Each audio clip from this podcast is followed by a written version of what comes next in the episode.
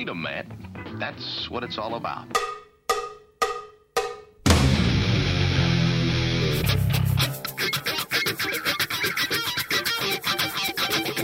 You've got to groove on freedom, like the good book says.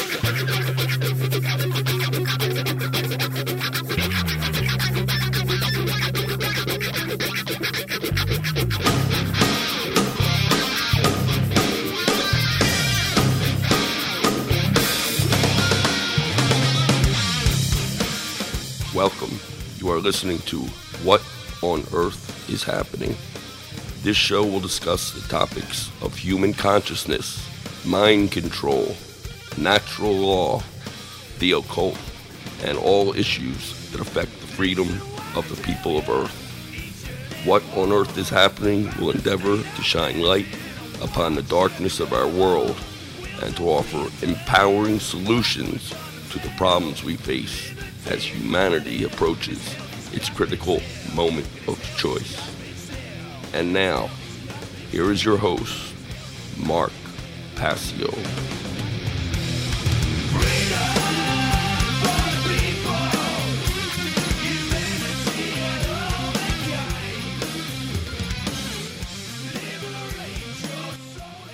Welcome, one and all. You're listening to What on Earth is Happening here on the Oracle Broadcasting Radio Network. I'm your host, Mark Passio. My website, whatonearthishappening.com. The network's website is oraclebroadcasting.com. Today is Sunday, September 9th, 2012. This show is live every Sunday from 5 to 7 p.m. East Coast time, 4 to 6 p.m. Central. We have a great show lined up for you here today. Today on What on Earth is Happening, our special guest will be Laura Eisenhower, and she will be coming on the show to discuss sacred feminine energy, how we can come into contact with it, to nurture it within ourselves, and to influence others to also step within its empowering and protective embrace, to transform and to heal the imbalances of our world. So, Laura is coming up in just a moment right here on this edition of What on Earth is Happening. I have a couple of brief event announcements I'm going to give in abbreviated form so we can get to uh, Laura as soon as possible. Everyone will notice some of the changes made to the website this week. The audio for the What on Earth is Happening website is now all in HTML5 format, and it requires it now requires no plugins like Flash to allow it to play. This will allow it to play on all mobile devices like iPhones, iPads, Android smartphones, Android tablets, etc. I'll also be switching the video on the site over to this new format within the next week or so. Also, uh, listeners will notice a new HTML based chat room on the radio show page. This chat room will now also work on all mobile devices. So that's the reasoning that I made a couple of these uh, changes, and I think it worked out really well. And if anyone has any uh, difficulties or issues with it, just send me an email and I'll take a look. The Free Your Mind 2 conference, of course, coming up here in the city of Philadelphia on April 25th, 26th, and 27th of 2013. You can find more information at www.freeyourmindconference.com. We already have 19 confirmed speakers for this great event coming up next year. And I'm asking listeners who happen to be in the New York City area on September 11th, that's on this Tuesday, September 11th, the 11th year anniversary of the tragic events of 9 11, to please print the flyers that I have uh, listed with this show and the, the past couple of shows and uh, print them and bring them to New York for distribution. I, I, unfortunately will not be able to make it to New York City on this anniversary of September 11th. So I'm asking for some help. If anyone can uh, go above and beyond the call of duty and just print some flyers for the Free Your Mind 2 conference, I would really appreciate them being distributed in New York City on September 11th. The first fundraiser for the Free Your Mind 2 conference will be taking place this Saturday, September 15th at 8 o'clock p.m. at Liberty's Pub on the second floor. Liberty's is at 705 North 2nd Street in Philadelphia. There will be a $15 donation, uh, suggested donation at the door. And this fundraiser will feature a presentation that I will be making entitled The Matrix Trilogy Decoded. I'm going to be breaking down the allegory of the Matrix Trilogy. All proceeds will go toward offsetting costs associated with bringing in out of town speakers for the Free Your Mind 2 conference in April. Conference tickets will also be available at the fundraiser this Saturday. For more information, of course, visit the conference website, freeyourmindconference.com. On September 22nd, there will be the nationwide End the Fed rally. In Philadelphia, this will be taking place at 6th and Arch Streets in front of the Federal Reserve Branch Bank building. And I will be speaking at this event Saturday, September 22nd, 2012. I'll be speaking in front of the Federal Reserve Bank at 6th and Arch Streets for the End the Fed Philly rally.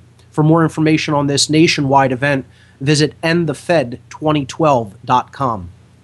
I will also be speaking at this year's MUFON PA East Coast Conference, the Mutual UFO Network of Pennsylvania, September 28th, 29th, and 30th at the Sheraton Bucks County Hotel, 400 Oxford Valley Road, Langhorne, Pennsylvania. For more information on this conference, go to mufonpa.com. I will be speaking on Sunday, September 30th, at that event.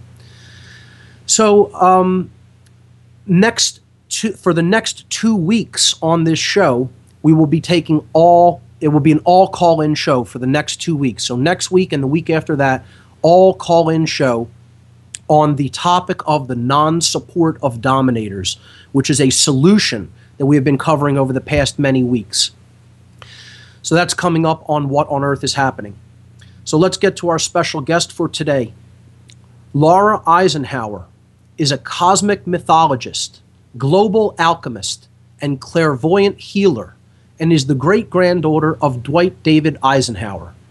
She is on a profound mission to complete his legacy and reveal our true origins with extraordinary intuitive gifts, gifts which are deeply connected with the Magdalene and Gaia Sophia energies of love and wisdom.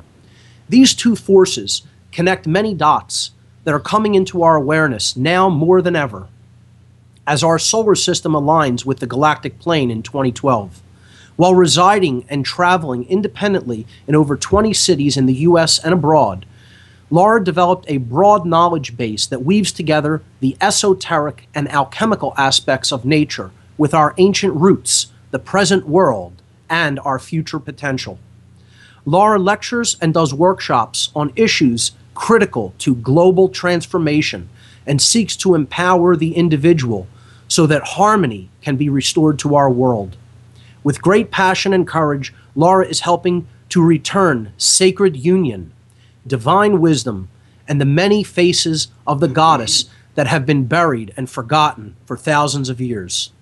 Ladies and gentlemen, welcome to What on Earth is Happening, Laura Eisenhower. Laura, welcome to the show. Hi, Mark. Thank you so much for having me. Absolutely. I'm really looking forward to this interview. Uh, ever since the first Free Your Mind conference uh, at which you spoke, and your uh, lecture uh, very much impressed me, and I've been looking forward to speaking to you ever since. And uh, you're going to be coming back to Free Your Mind 2 for another round here in Philadelphia, and we're really looking forward to that coming up in uh, April of 2013. Yeah, that's going to be excellent. I'm really excited. Definitely. So, Laura, why don't you uh, tell the listeners a little bit about yourself, uh, the work that you do, and the type of information that you communicate? Well, um, my work really started at a young, uh, young age. Um, I was pretty aware of what my work was going to be. Um, just, you know, being in this family and, you know, really reflecting energetically within myself of you know what's really happening on the planet I, I, could tell there was a massive imbalance i could also feel that this world is running on a program that just felt you know artificial and not really you know based on the depths of who we are. And um, so i was always probing deep into the mystery of you know our origins and really you know what the warning of the military industrial complex means. And um, it, it just put a deep focus in to the missing links you know energetically in terms of ourselves you know what's within us that we need to call to our attention to you know awaken and empower so that you know we're not locked in these programs these deceptions these distorted um, I guess you could say distorted versions of the masculine and feminine and how they relate to one another and you know how it's affecting our planet and why there's so much pollution why there's extinctions why there are these you know technologies that seem to be influencing nature and this and that. So of course all that came to me later but my whole life has really been like this mission and adventure uh, sometimes very dark and difficult at other times very illuminating and eye-opening um, I was also involved in a recruitment in 2006 to go to Mars. So it really put a lot of dots together uh, about, you know, the, the divine feminine and the targeting of, you know, the goddess energy and just how much uh, that, that role or that, um, that, that part of us has been, you know, sort of kicked out of, out, out of the way. Absolutely. And so my work is, is just really to, you know, bring attention back to that and, and to really look at, you know, what we need to um, understand to you know shift in the most positive way on the ascension timeline. Definitely. Now w- would it be fair to say that you were kind of always personally awake to these dark forces that are at work in our lives or, or did you gradually become aware of them over time can you tell us a little bit about you know your personal process of awakening what were you were you always aware of these forces or did it did it happen in a stepwise progression I guess you could say it happened in, you know, in, in, gradual steps. The first thing was knowing that, you know, the divine feminine energies have been buried. And I remember saying to my mom, I feel like I've been buried alive and I have to dig myself out. And I was like, you know, eight years old and she was like, geez, that's pretty heavy. And, um, and then of course, you know, understanding who this man was, who was such a big uh, focal point in our family, you know, Eisenhower and, you know, what the wars were about, what, you know, these deeper layers um, of his presidency and you know him as a general in the Second World War. What what was really going on under the surface? Because I had you know heard so many rumors growing up about extraterrestrials and treaties, and so um, I, I discovered how much all of this is connected you know how our ancient history you know the suppression of the divine feminine and these treaties with the government that have you know pretty much taken place before the second world war have you know been to lead us onto a completely different timeline, you know, heading towards New World Order, where, you know, Mother Earth, Gaia, is absolutely under, you know, technological control. And that force within us is, you know, definitely targeted as we see in the media and in television and just the programming that we're all raised in. And so this was all gradual, just sort of opening my eyes to why my intuition was so set on um, understanding this or being in tune with it. And so it's just been a gradual unfolding. I wrote a book called The Grail of Venus um, Chronicles from Hell and the Quest to Unite Heaven and Earth uh, throughout my journey. Just about, you know, this deep underworld journey I had gone on to, I guess you could say, break free of whatever controls were upon me. And it really came to a head in 2006 when I was recruited to go to Mars because it's like everything failed in my life and there was almost nothing left but to go to Mars. And I was convinced that it was to protect me and to get me off planet. And then I later discovered that those that were recruiting um, were behind the technologies that are creating these disasters. So it, it really helped me understand that a lot that we see on the world stage is a false flag, is in a sense theater, in order to absolutely fool us so that we stay um, very distracted and out of touch with you know the force within us that can create global transformation and help set us free from you know the control agendas of our shadow government which is basically the government um, and of course religion and uh, you know just all the insults you know that mother earth has gone through and that we're going through you know on a mind control level and how it's concentrated in certain projects you know that a lot of people have you know exposed whistleblowers. And it's it's just so much more monstrous than we can even grasp. So you know growing up in this family just allowed me to see just how this all connects. And i think people are sometimes shocked like how can you tie in the divine feminine and all this mythology and archetypal stuff with extraterrestrials and government stuff? But you know what i'm here to reveal is that they absolutely are connected. And um, and so yeah I, I, would say starting from the age of six till now it's been a gradual um, i wouldn't say so much awakening but mission to recover myself from these forces and to help humanity see where they're being led astray and where they're how we're all targeted really. Absolutely. And let's let's shift focus and start to talk about this uh, transformative potential that you kind of uh, alluded to. This is what we are calling the sacred feminine energy or the divine feminine. Would it be fair to say that you view this as the energy of the heart as true care.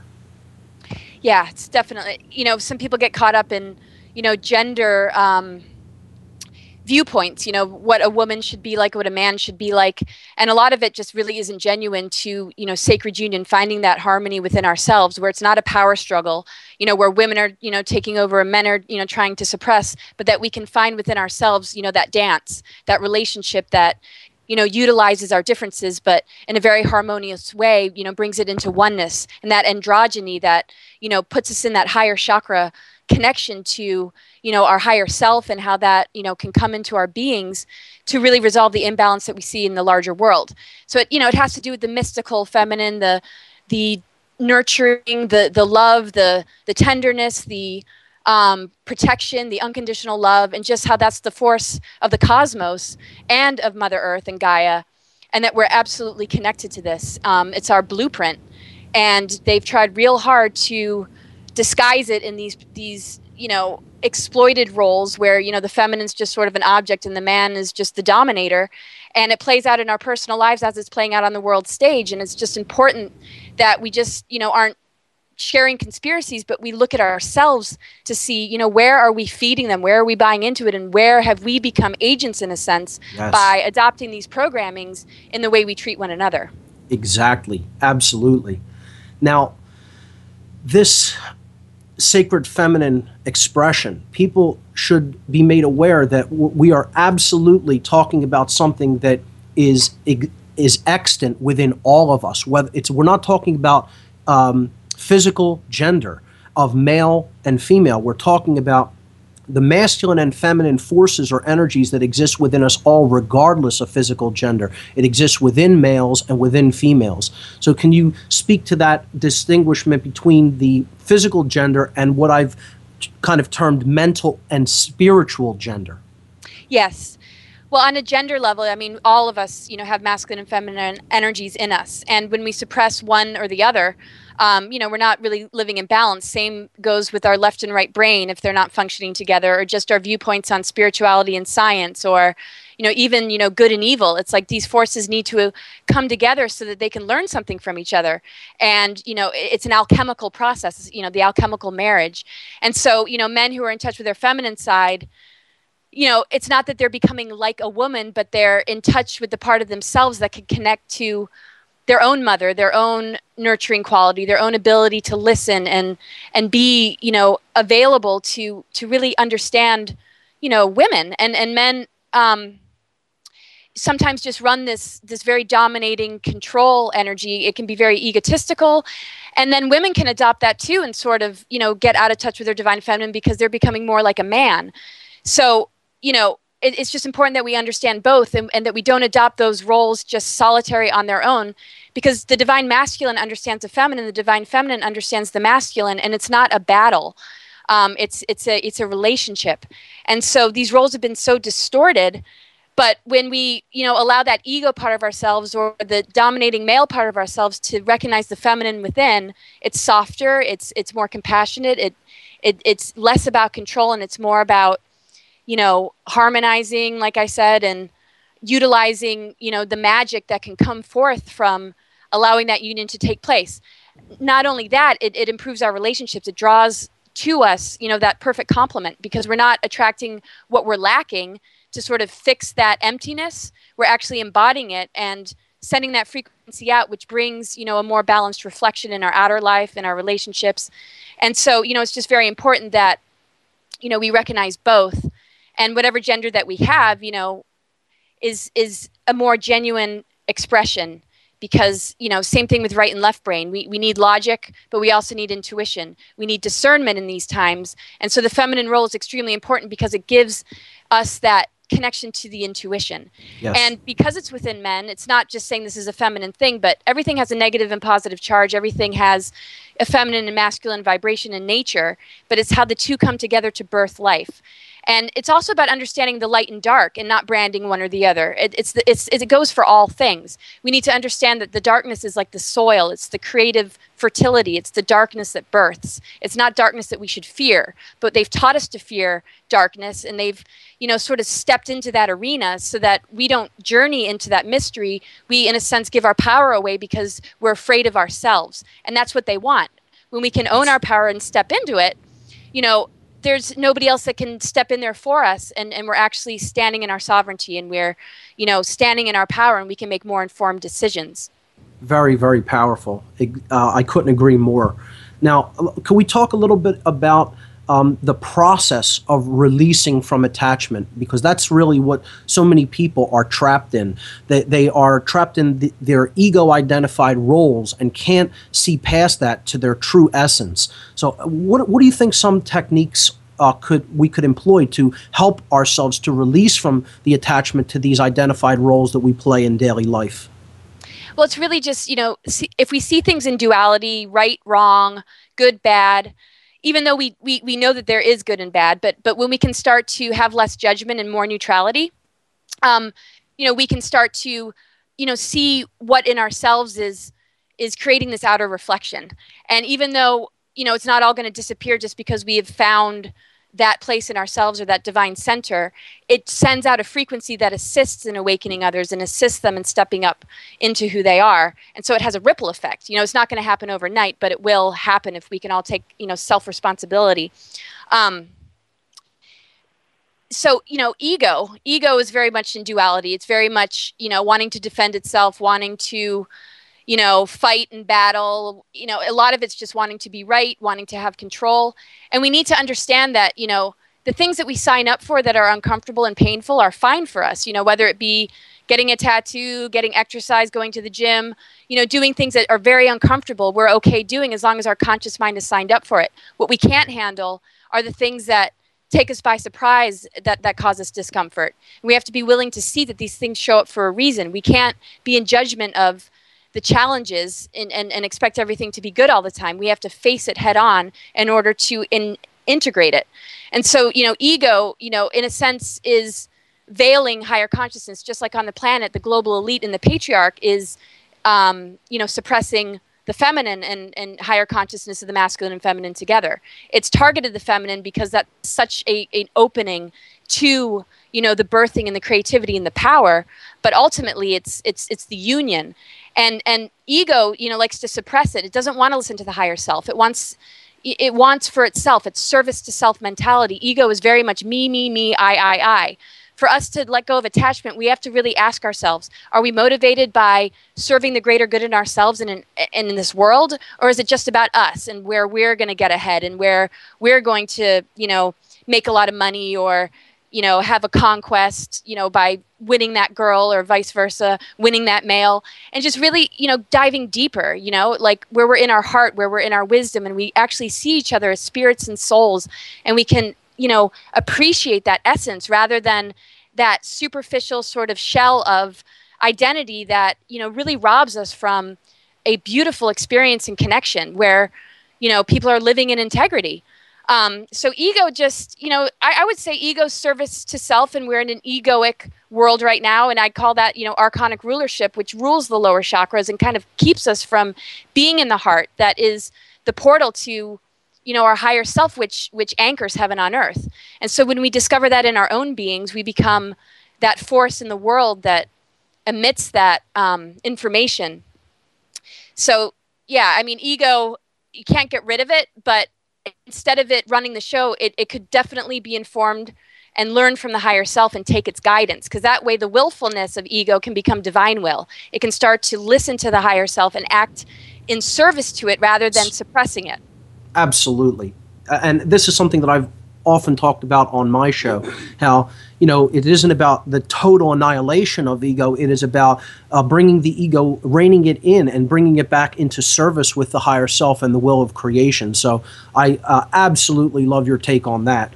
Can can we speak to the role of courage in this? Because lo- looking within and being honest with oneself, truly being honest with oneself, taking personal responsibility, all of these things require immense courage. So, um, courage has been traditionally seen as masculine, but really, uh, is it not the full expression of the sacred feminine energy, of the divine feminine itself? Yeah, I mean, it takes a lot of courage to dig deep into a place where we're not encouraged to go. And it's, you know, important that people understand that ego is not just the arrogance or the me me me. It's also the broken person that doesn't feel good enough or worthy. And it's it's that duality of you know it's either arrogance or insecurity rather than confidence and humility which is you know a more honest polarity because they you know work together where you're humble and then you're confident in what you're able to receive and what you're able to surrender to rather than everything being about the successes and failures. Um, so you know courage on a feminine level is is the willingness to let go of you know all these different things that define you know what it means to be a woman in this society. You know people are so obsessed with appearances. People are so obsessed with um, you know playing a certain role to appease in a seductive way rather than sharing the essence of the mother of, of, of you know the divine nature of this planet you know the elements of earth air fire water and you know that alchemy of bringing in spirit that's able to turn everything around and it takes a lot of courage because you know at first you know it might not draw a lot of attention and you know it might mean that a person's a little bit isolated if they're not around people who understand it. But it's the willingness to say who cares? You know as long as you're true to you as long as you know you're being honest with yourself and you're willing to just resurrect these hidden parts that do not like to be suppressed you know then not only are you you know being courageous in your own self you're, you're stepping up to the world and saying i'm not going to buy into this programming anymore. We have to understand that our energies are being used against us. Every time we you know slip out of integrity or we're focused on ego and superficiality you know we're we're creating exactly what we don't want. You know when we go deeper they can't reach that place. You know the, the dark side whatever you want to call it you know these agendas can't really reach that essence because they don't understand it. They require us to be split and separate and in duality and in superficial like you know wants and desires in order for them to take our money and take our attention and take our time you know to to to support our enslavement. I mean we we almost hand our free will over and this is the game. You know we can't they can't take our free will, but they can certainly manipulate us and deceive us so that we gladly hand it over because we don't question ourselves. So I think the courage is in taking a deep look at who we are, going into uncomfortable territory, purging the programs, purging, you know, you know all the different stuff that distorts us and and facing our wounds and giving them the love and light of our own wisdom body and nature and recognizing that the great mother you know will take care of us and provide for us. And we don't need this money system. It's it's it's it's it's courageous because you know it's basically saying i don't need this system i know and trust in something far greater and it'll take care of me. And I don't just say this lightly like some kind of philosophy. My whole life has been about proving it to myself by living that kind of lifestyle where, you know, I let go of so many attachments to just sort of be upfront with myself and spirit and say, okay, now what? Am I a victim or am I going to be taken care of because I'm in alignment? And there were times where I would fall into fear or, you know, survival and nothing worked out. You know, the attackers and the energies that were after me, you know, increased. But the more I stepped into my power, the more I just faced myself and resurrected those parts of me that were missing, that they were preying upon, you know, and, and brought it to the surface, miracles happened. And those forces just started to almost run away. Like they were more scared of me. So it just takes a lot of courage. But, you know, the beauty is it's the most natural thing you know if we could stop worrying about what other people think or thinking that we need to appease you know a certain program in order to fit in or to be accepted by the opposite sex you know then we can you know fall back on ourselves and we can have that self-reliance that makes us less dependent on the system and less dependent on others and and that kind of strength is something that'll carry us through and i think all of us needs to get to that place so that it's not about our significant other you know healing us. It's not about you know the system you know providing us everything that we need and us being victims to when they don't. It's us being able to say we don't even need it at all because there's an incredible magic. The cosmos is filled with magic and miracles and abundance. And the yogis understood this. They were able to pull stuff out of the sky. So, you know, my goal is to not only lift the veils between life and death, but help us understand that we can return to a place where we can come and go from the physical at will.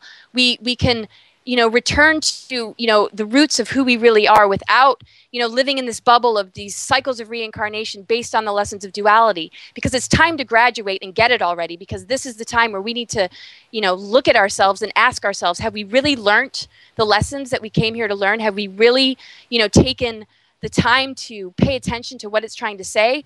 Or are we just slipping further and further away into you know amnesia? And uh, so you know it's it's radical self responsibility and self awareness, and it's a beautiful thing. But yeah, at first it takes a lot of courage, but once you get it going, the rewards and the bliss that fills one's being, you know, gives one the indication that, that that's absolutely the right track.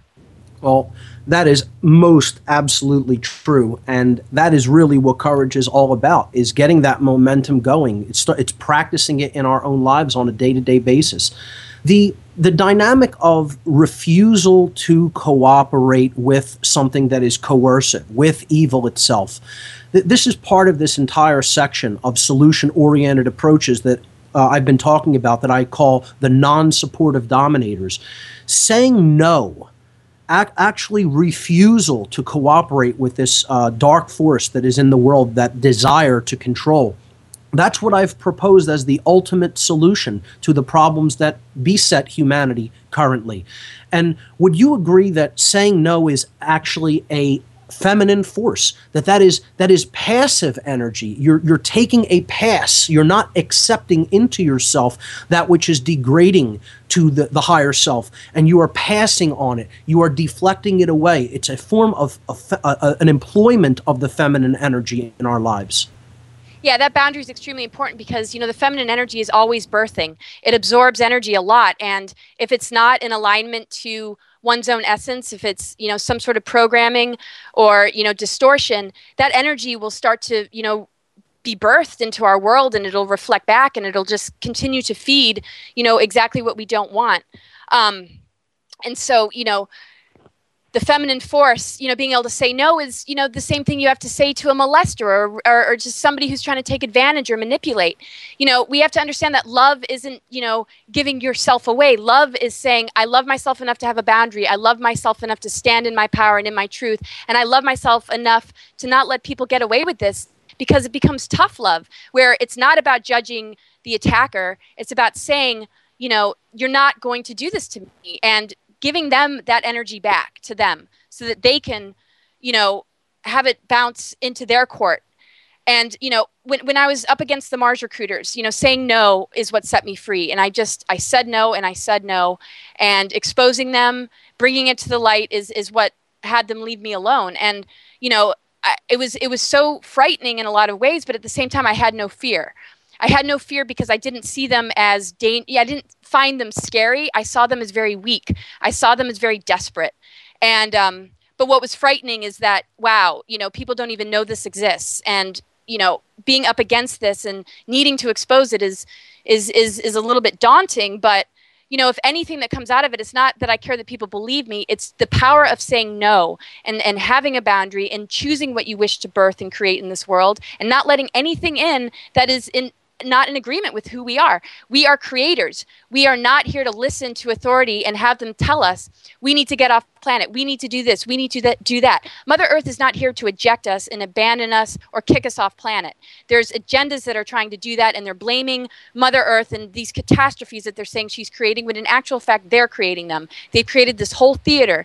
And when people are really in touch with their feminine energy, they can tell the difference between who the mother is and what her intention is compared to what these controllers are trying to say, which is, oh, yeah, that was an earthquake or that was a tsunami or, you know, those chemtrails are nothing and you know, it's like everything is so disguised that we would think it's all natural, but it mimics the organic creation and gives it back to us in a distorted version that people think is real.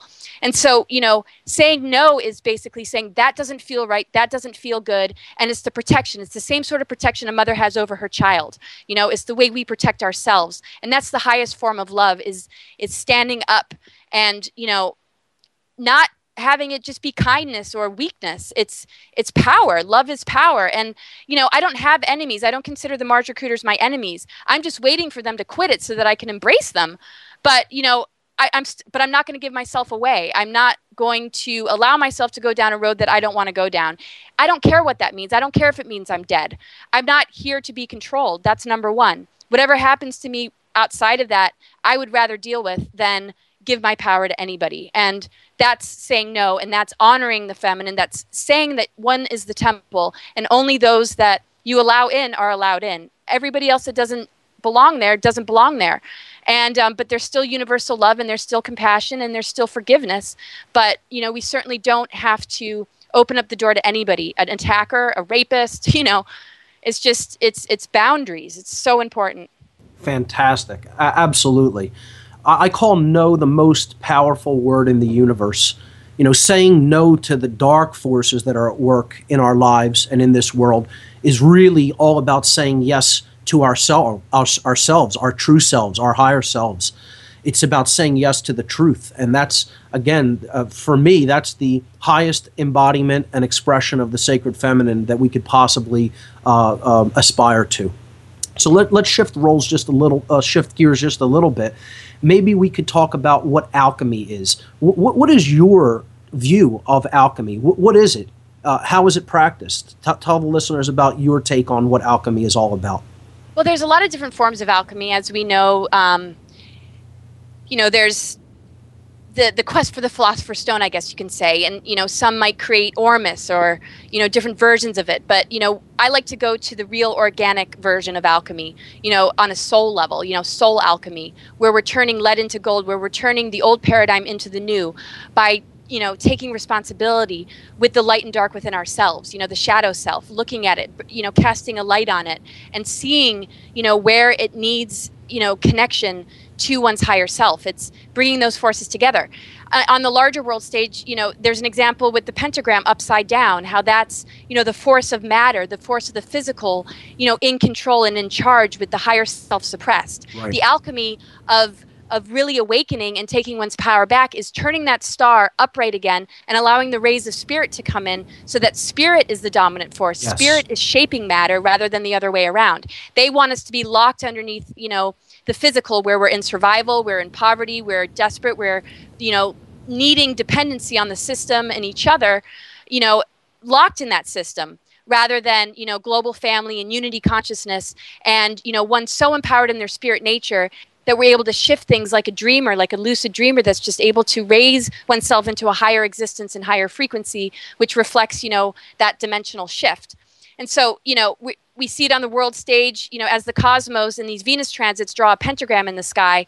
The cosmos in itself is alchemical in what it's giving us. The zodiac, for example, there's a dark light of the zodiac. The dark dark light of the zodiac is the negative polarity of these planets. For example, Neptune, the negative polarity of, of Neptune would be escapism, addiction, um, you know, the lost soul. But the you know the positive polarity would be the mysticism spirituality multidimensional awareness. And so you know here we are in the lessons of duality you know on the spinning wheel of necessity during this you know these cycles of incarnations to really learn you know the light and dark the light polarity and the dark polarity. Our job is to be able to see both and bring them together and understand that no matter how dark and difficult it is there's another side to the coin. There's incredible power on the other side and all the gifts that that energy represents if we can just harness it and understand it. And so you know the alchemy is you know recognizing that in the depths of darkness in the depths of despair addiction misery you know just being lost and and just really out of it you know that one can actually dig deeper and discover that there's incredible transformation. There's incredible you know forces that are waiting on the other side for us to get in touch with it. And when we do everything turns around because nothing's linear. Everything's in cycles. You know we go down into the depths but if we don't bring ourselves back up again we're, we're kind of in stuck you know cycle but when we you know carry it all the way through we're actually you know like nature does death regeneration birth death rebirth you know just that whole cycle. And you know just like when a flower you know dies it composts the soil and the next growth is even stronger.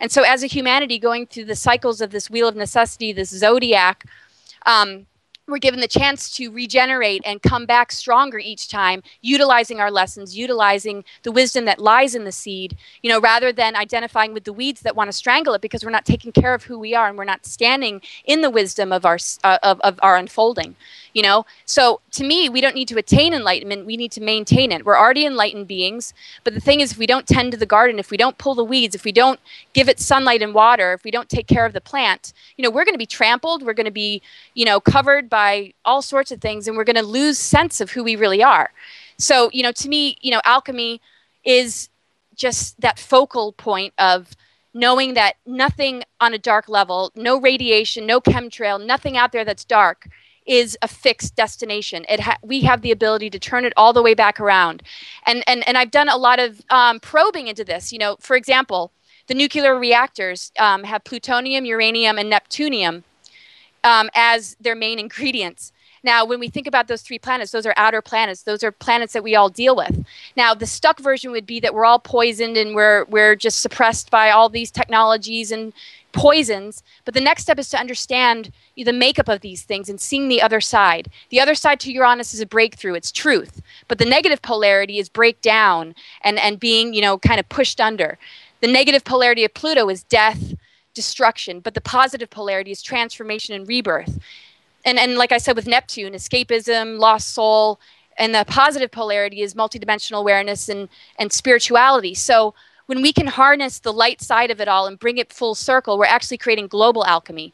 But we have to understand soul alchemy first to be able to incorporate it into the larger picture. But the two are very much, you know, going on. You know, just like the Mars agenda, breaking down the Mars agenda is just like breaking down the ego. We see it on the world stage, a secret Mars agenda, just like the secret lives we've been living where we're attached to the ego. We break through that, we expose it, we bust it for what it is, and all of a sudden something opens up and we take it full circle and we're resonating with our higher self. That's all alchemy. It's the ability to know that there's no stuck destination. Everything is cyclical. And when we get that motor running, we actually are supercharged and our creative energy is powerful. And we utilize the light and dark, the masculine and feminine, the good, the evil, the right and left, spirituality and science. And we actually turn it into something rather than fix ourselves with a belief or something that keeps us stuck in the middle where we can't, you know, spin our wheels. We're just like stuck in the mud. I think that's right on point. That's just a really great uh, view of what alchemy really is and what it's intended to do. It's all it is all about transfer transmutation. It's it's taking one form of energy that doesn't serve us and changing it, working with that energy, working with what is given to us, and then uh, changing it into something that we can actually use and employ for our higher um, benefit. And maybe you could speak to uh, the role of physical gender when it comes to this dynamic of transmutation. You know, transmutation is all about changing oneself first and then becoming a powerful influence to help others to change themselves.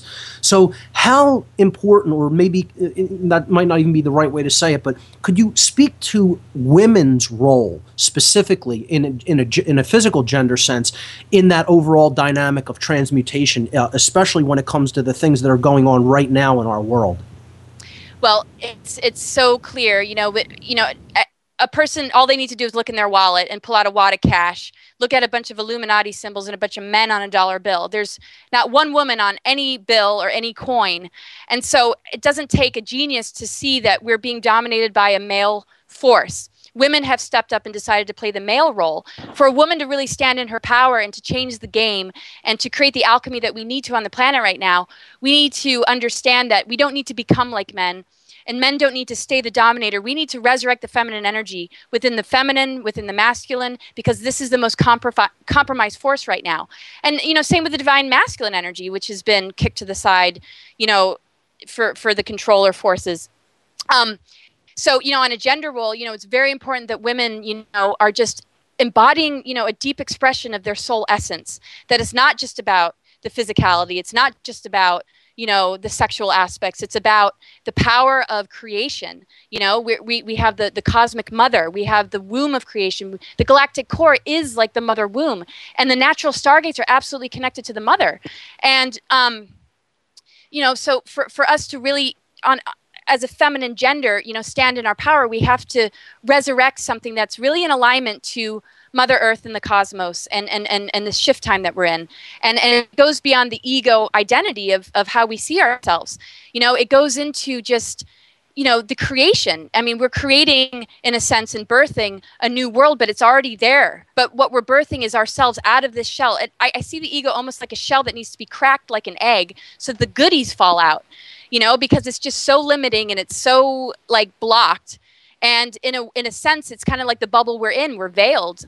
Um, and so for the feminine energy you know to stand in her power is to lift the veils because it reaches you know into like all kinds of regions and it becomes you know the force of of you know birthing and and and just you know nurturing and and you know it's an energy that one feels. It's it's not about what one sees. It's it's it's it's that essence and so you know i just encourage women you know not to try and play the role of men but to just stand in the power of the creator with a boundary you know with with you know th- that that knowing of you know um just just what real beauty is. And and that's this is the thing with venus and like the luciferian agenda.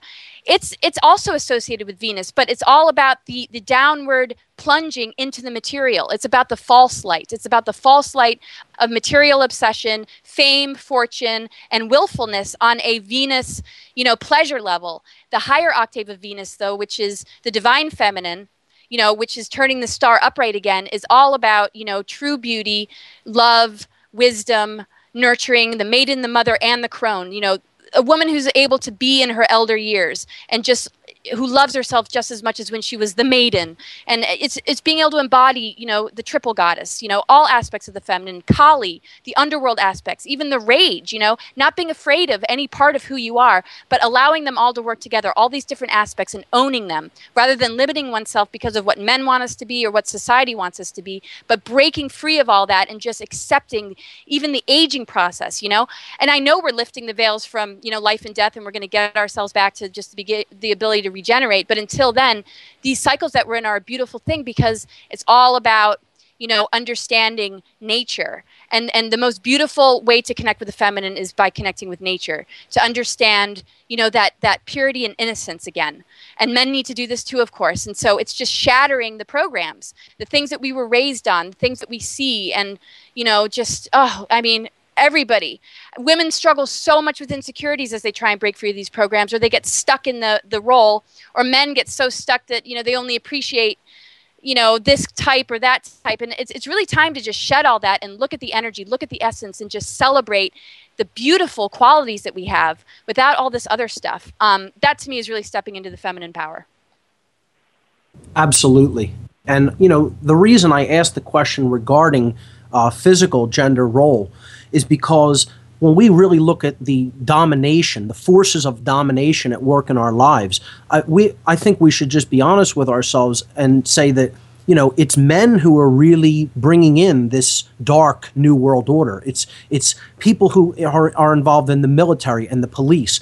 And this is largely uh, physical gender males. Okay, so I, I was asking that in order to get your take on kind of how can women uh, gently begin to persuade and influence men that this is not the right path to go down to be a dominator to be someone who engages in coercion in the uh, the usurpation of our inherent natural rights. Uh, what do you think women can do to try to uh, bridge that divide? Because there's a big divide there uh, and uh, in bringing these males who are part of this domination system over and helping them to experience uh, sacred feminine energy, true care, so that they can realize that what they're a part of, the agenda that they're a part of, often unwittingly, is absolutely wrong and needs to be, um, you know, step back from. They need to step back from that, take another look, reevaluate it, and recognize it for what it is, which is uh, evil, which is pure coercion and its wrongness. Uh, it's the full expression of everything that's wrong.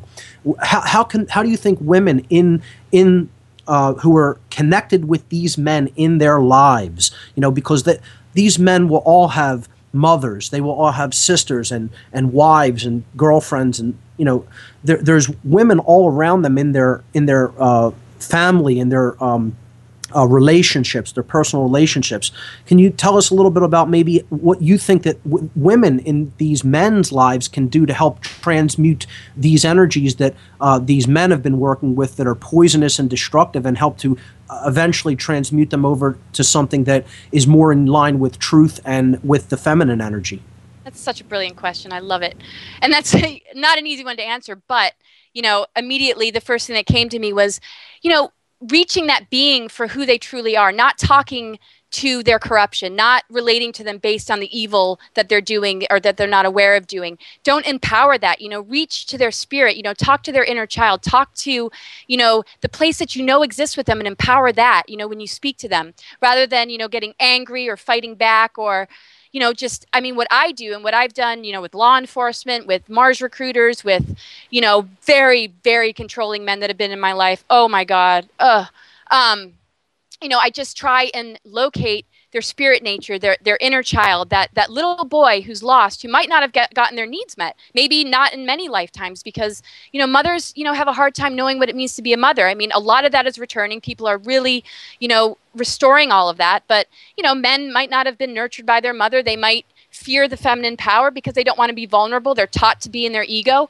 So you have to make it safe for them. You have you know, a person just has to make them feel safe to be vulnerable, safe to be in touch with that inner child, so that they are actually looking for the mother, so that they can remember they actually miss the mother, they love the mother, you know? Because if we keep relating to them as the bad male, you know, the controller, the oppressor, the dominator, then, you know, we're, we're still at battle, we're still at war. So my approach is to kind of, you know, not look at all that and just kind of let that all just be sort of this false you know shell that they're carrying and go right for the heart and just talk to that part of them. And i swear to god in my life it has made all the difference in the world because they feel safe. They feel like wow you know they actually feel a sense of emotion. They feel a sense of compassion. And um, you know and it's not about you know seducing them so you get their way and get off a ticket. It's about you know talking to them you know from the essence of even if you don't have kids but but but we all have the mother in us you know and just relating to them like the mother you know not treating them like a child but talking to them like you know there's somebody that just doesn't know that needs guidance that needs to just remember rather than empowering everything that you hate about them because that's not going to help. Um, so it's just radical unconditional love. Um, you know like the mars recruiters i, I, I say I, I thank them and i just you know i say I, I want I give them love and they just you know they expect me to be angry. And you know I even joke around with them and I and I once said to them I said well you know you can kill me but you know I'll reincarnate even more pissed off but you know you know I'm not pissed off at anything except for the fact that we all need to work together. And you know I've, I've, I've, actually gotten that far in a few conversations and you know there's a lot have just put down their armor put down their weapons put down their bs and have actually looked at me with respect and said you know what even one of them said, and I swear to God, maybe we should drop everything and just follow you. And um, from a group of men that that have their hands on some heavy duty stuff, or at least are associated with people who do, that was quite shocking. I think I even saved that email because I'm like, oh my gosh. But you know, the point is, it's like we are a family and, and when we dig real deep and we, we, we can see through all these different layers of controls and programs and stuff that they've inherited or that they've been encouraged to be growing up and we can just look to the heart and soul of that being you're going to bring it out you know? And we need to do that with each other in relationships. Just just communicate with a part of that being that you want to see rather than communicate with the parts that you don't like. Absolutely. I think also playing uh, the, the influence of um, and setting an example in one's own life is also a big influence on other people. If we really understand what uh, the the solution to the problem is and how that it is heart based, it is something that um, embodies this uh, expression of the divine feminine energy within ourselves. The, one of the best ways to help people to experience that is to live it in your own life, is to really uh, be an, a, a, vehicle for, for true care, be a vehicle for this uh, expression of feminine energy.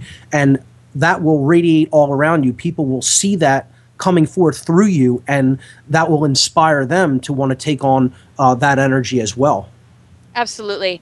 Yeah. I mean, we, we need to own you know who we are. And you know nobody can really penetrate that if you're standing strong in that. Um, if you're not playing into the game you know the game can't be played. It takes two people. And so you know just being the example just standing in your power standing in your truth and you know having love in your heart and just you know staying as neutral as possible and and just you know compassionate you know really just breaks them down. They don't really you know because the whole point is just like a demon they want our fear. They want our power. But the minute you kind of laugh or you just, you know, aren't you don't allow it, you know, they, they they don't know how to be scary anymore because it's not working. You know, you, you can't you can't engage in something that you don't want to engage in. You simply have to empower what works. And uh, being the example and holding it in yourself is the strongest way to do it because, you know, I, I've seen so many, you know, people wearing, you know, that dominator male role energy and and I, have seen it break down. I've seen it just fall away. And and you know, just even you know, living in D.C. or visiting, you know, with some of these people that are just full on patriarchs.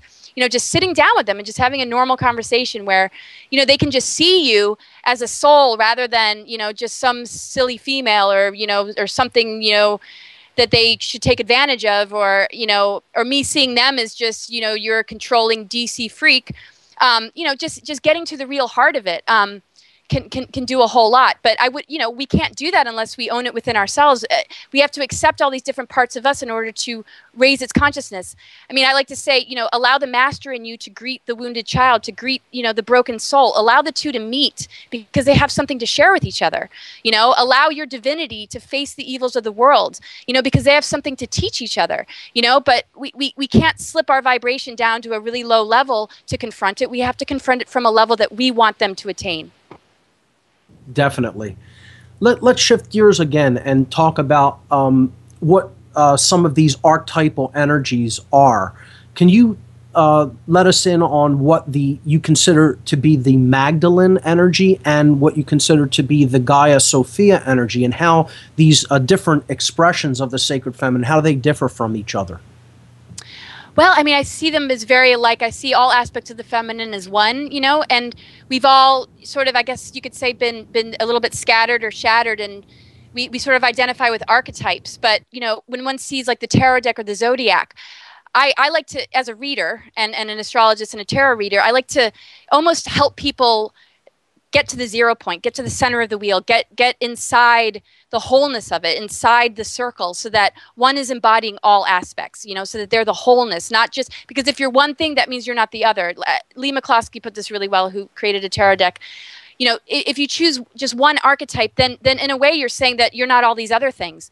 So you know, the Magdalene energy to me is is you know that venus energy the sacred union you know the the the embodiment of sacred union within and and, and then that outer hieros gamos the sacred union with another um, you know it's, it's it's that rebalancing. It's it's it's getting you know out of the lower creator god energy you know the the god of the old testament the demiurge and it's raising that consciousness back to the christ consciousness because that you know transverses you know this this this lower world. And so the magdalene energy um, is very strong in that, and she's had you know a lot of different incarnations that represent Hieros Gamos, Sacred Union, and you know the path of Venus, which is going into the underworld, facing the gatekeepers and the controllers, and you know in a sense purifying the mother womb as she does it.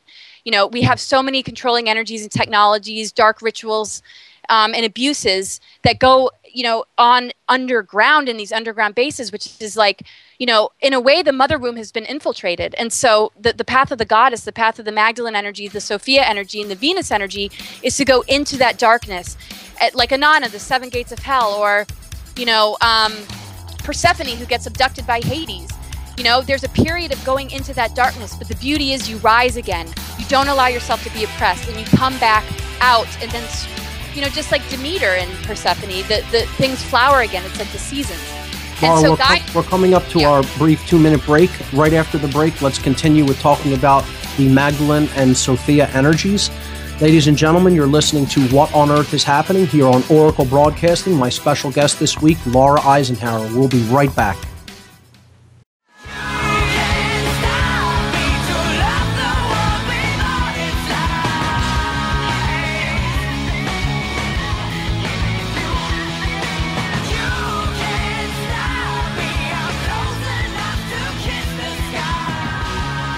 Welcome back, everyone.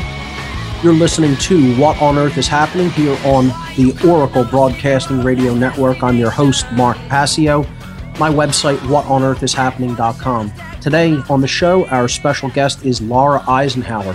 Laura, in the uh, last section, you were talking about the um, Magdalene and the Sophia energies. We're going to get back to that in just a moment, but I just want to give the call in number because we are going to take some calls from listeners in the uh, later part of this second hour of the broadcast today. So if you want to call in with a question for Laura Eisenhower on the sacred feminine energy, let's uh, give the call in number here. It's 866 841 1065. Once again, the call in number for the show 866 841 1065. Questions for Laura Eisenhower coming up a little bit later this hour. So, Laura, I'll let you get back to your breakdown of some of the different forms of the uh, divine feminine energies, namely the um, Magdalene and Sophia energies. Well, they're very connected. I mean, the Magdalene energy is like, you know, the embodiment of the Sophia on earth in a sense. You know, the higher and lower, there's the cosmic Sophia and then there's the earthly Sophia.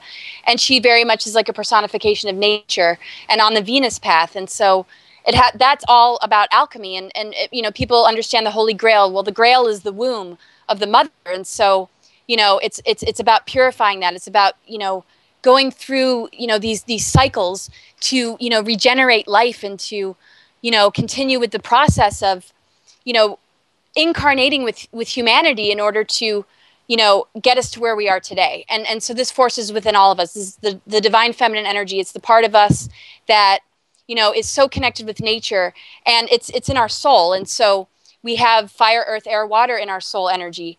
And um so, you know, the Magdalene energy is, you know, working with those forces on an alchemical level. Um, and so as a personification of Venus, the morning and evening star, it in a sense compensates or redeems the Lucifer energy. We have to understand that all these forces are in us. We can't separate them outside of ourselves. So if there's the first plunging into matter of the Venus energy on a Lucifer level, then the, the Magdalene Sophia energy is the Venus energy that rises back again. It, it, it completes the cycle so that, you know, there's the transformation process to take the lower octave energy of Venus and raise it to the higher level of the Christ Sophia consciousness. And this is very much Gaia. I mean, Gaia is, you know, what is going through this. And so, you know, the feminine energy is absolutely linked, you know, to Gaia. Sophia, in a sense, is morphed into the planetary body um, and considered also, you know, the cosmic mother and and in that oneness it's it's a unified field. So it's not about hierarchy. It's it's that we're all one in this unified field that it's it's the oneness that when we are in the womb of the mother you know all her children and at the same time it's the embodiment of everything before that even happened. And that's what we're returning to. So she represents you know the feminine aspect of god i guess you could say. But you know once it's an earth embodiment it's a little bit different. It means you know tapping into the universal energy that we're all capable of. And it's being so devoted to that that in a sense the physical body becomes a vessel for spirit the Sophia, and you know does this in the physical, you know, on a deeper level than the roles that we see, you know, men and women play. It's it's it's it's it's living in in, in connection with nature and, and the process that nature's in, and she needs us to be in this process with her. This is the co-creation.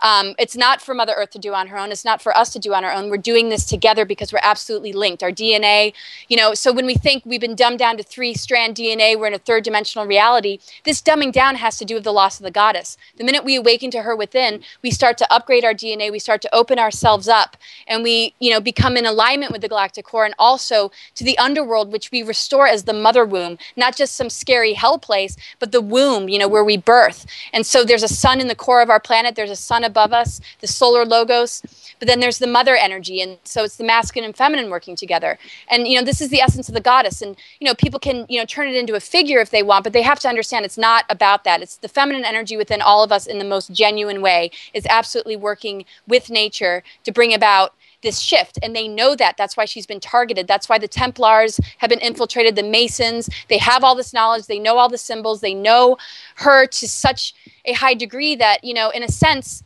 I would say the Nazis and the real, you know, energies and these technologies are using this this power and this creative force to fuel their technologies to use against us. And the minute we detach and we call our power back, we're owning that goddess energy and we're in alignment and we're on the ascension timeline, we're on the positive timeline.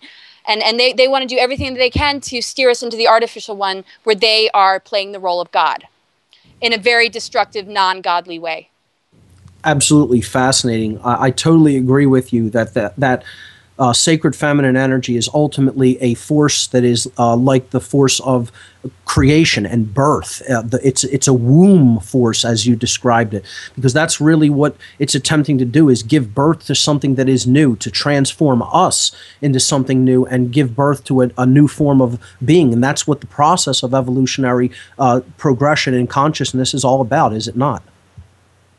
Oh, say that last part again. That's what the whole process of the evolution of consciousness is all about. It's a birthing yes. process. Yes definitely and you know that's why people you know in a sense can say you know i feel like i've lived you know five lifetimes in this one lifetime because we go through death cycles you know the pluto energy the scorpio energy is the big one for that and we all have that somewhere in our chart but it's you know that dark night of the soul that is such a necessary experience because it helps us get back in touch with our power that they want us to fear. They want to take that away from us and use it so that we're dependent on them and uh, you know the mystery and the power and and and and the womb is you know what we want to return to and what we want to understand. And men are just as capable of birthing because it's ethereal it's energetic it's it's frequency it's it's it's part of you know just our expression. I mean when we talk we birth energy. When we you know do something for somebody else we we birth new energy. When we you know are in union with somebody we birth energy. When we're in good relationship with ourselves we birth a new energy. Everything is is constantly emitting something from our beings. And so to do the real birthing to really get in touch with the divine feminine is to birth a more enlightened world by planting the seeds of higher consciousness into the darkness and fertile creativity of the womb.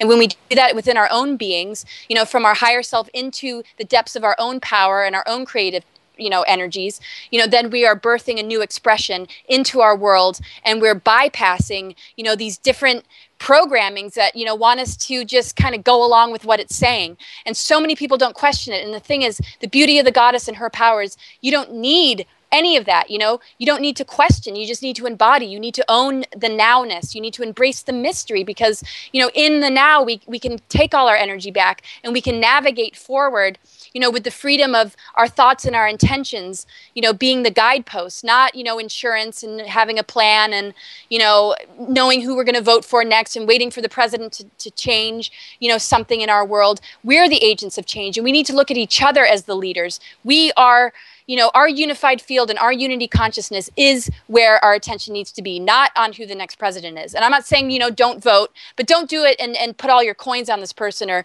you know, don't expect something from them. Expect something from yourself. Vote for you because it's time, you know, that we stand in our power because has it ever worked when we haven't? And, you know, I know for some people they're like, well, what does that mean? Because they, they're, they're so foreign to it. But it's, you know, understanding that the potent work is in facing the challenges when they come up, not being in denial, not reaching for the next drug, not running away from it, but looking it head in the face, straight on, and, and, and, and transmuting it and working with it, and not looking at it as a distraction, not looking at it as some burden that you know you're off for the day or having a tough time look at it as a real chance and opportunity to change the game because there's so much infiltration there's so much intrusion with these low frequencies. They want to throw us off. They want us to be in lower emotions. That's why the moon is not even real. It's just to emit you know frequencies that just throw us into a lower consciousness. And we need to face it and we need to say no to it. And you know and it's just like you know like to anybody you don't want in your life we have the ability to protect ourselves with our biofield with with just you know our own boundary of light to emit the frequency we want rather than absorb the crap we don't. Very powerful. Another question. Do you, do you think it is absolutely necessary for people to go into the depths of fear and suffering in order to change? Or can they can they take an easier path and and release that attachment to fear and to the ego before it, com- it comes to something like complete breakdown or even uh, global cataclysmic experiences at a, at a larger scale, at, a, at the macro scale. Absolutely.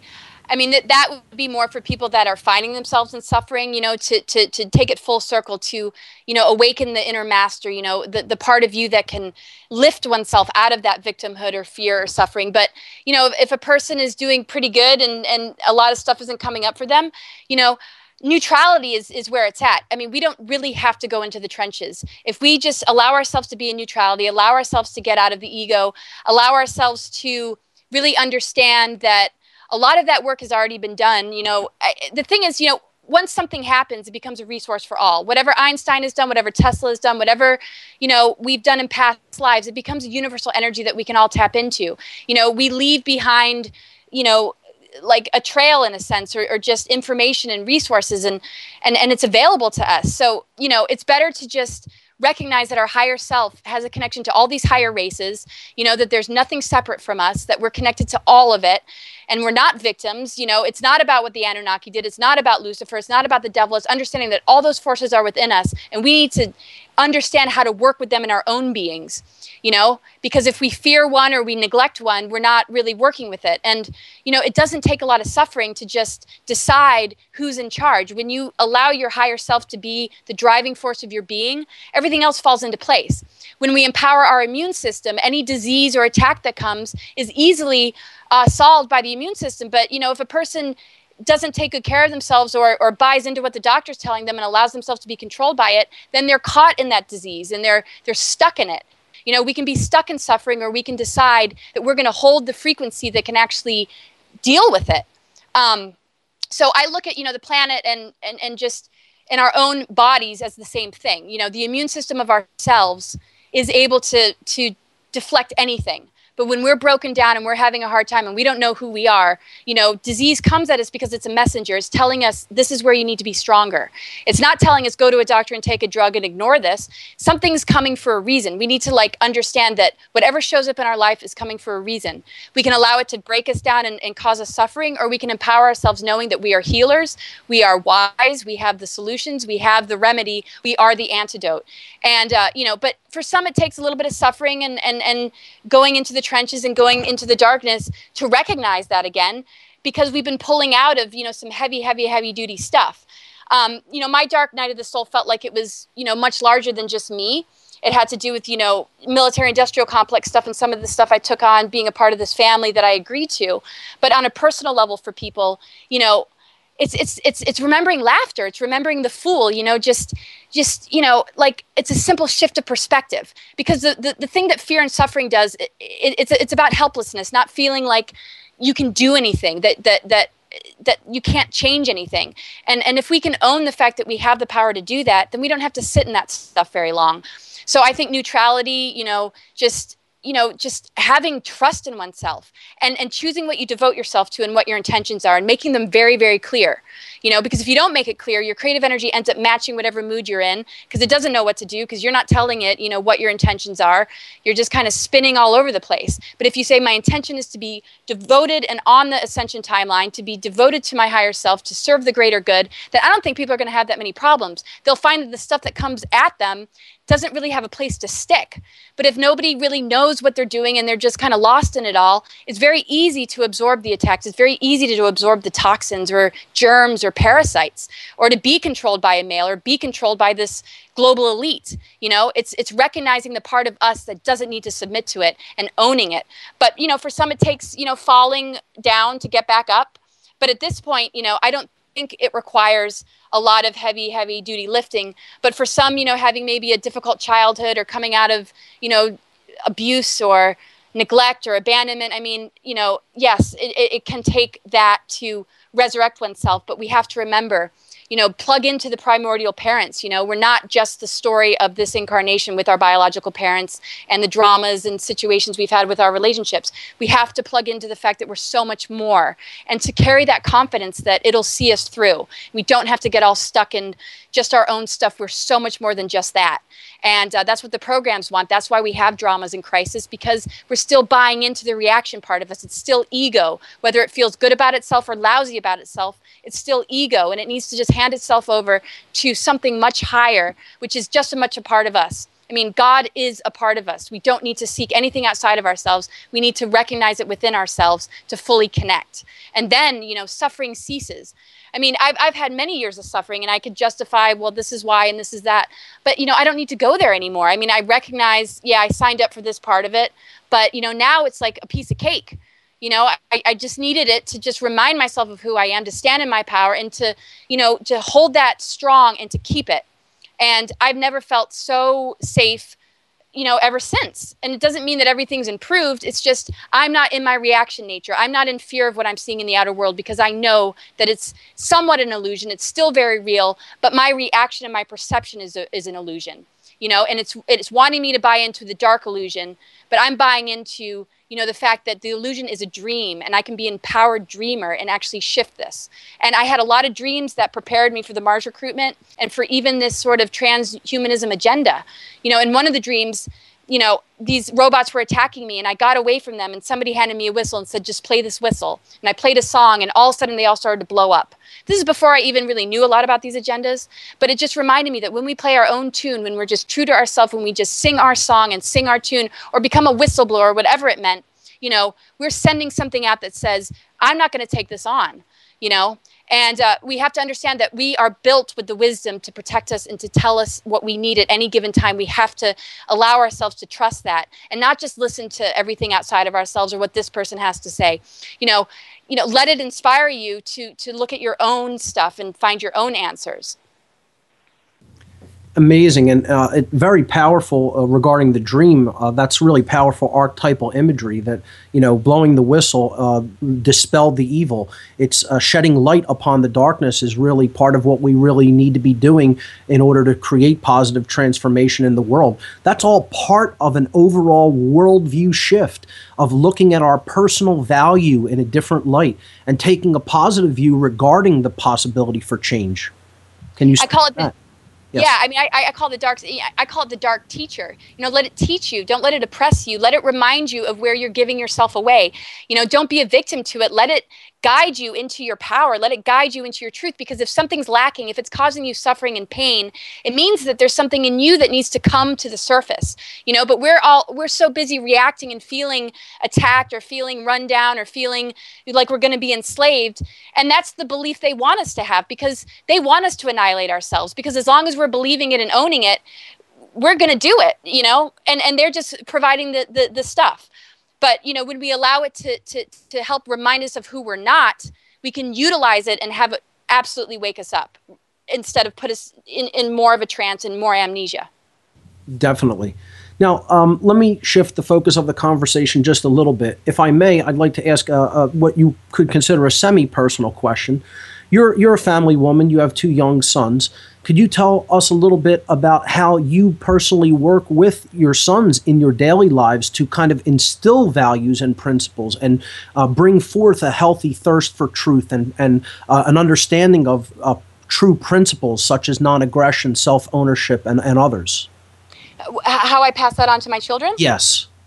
Oh gosh, I mean, my children are just thriving. I mean, we've had a lot of difficult years. They went through the Mars thing with me. They've gone through so many broken relationships, and it's, you know, and they they know so much about what's going on in the world. They they know the darker stuff and the deeper stuff, and it's just about being very honest and and just you know really. Um, allowing them to get in touch with their inner feminine and really seeing me for who I am and, and not, you know, treating them like they're smaller or lesser or I'm their controller, you know, guiding them into being who they truly are.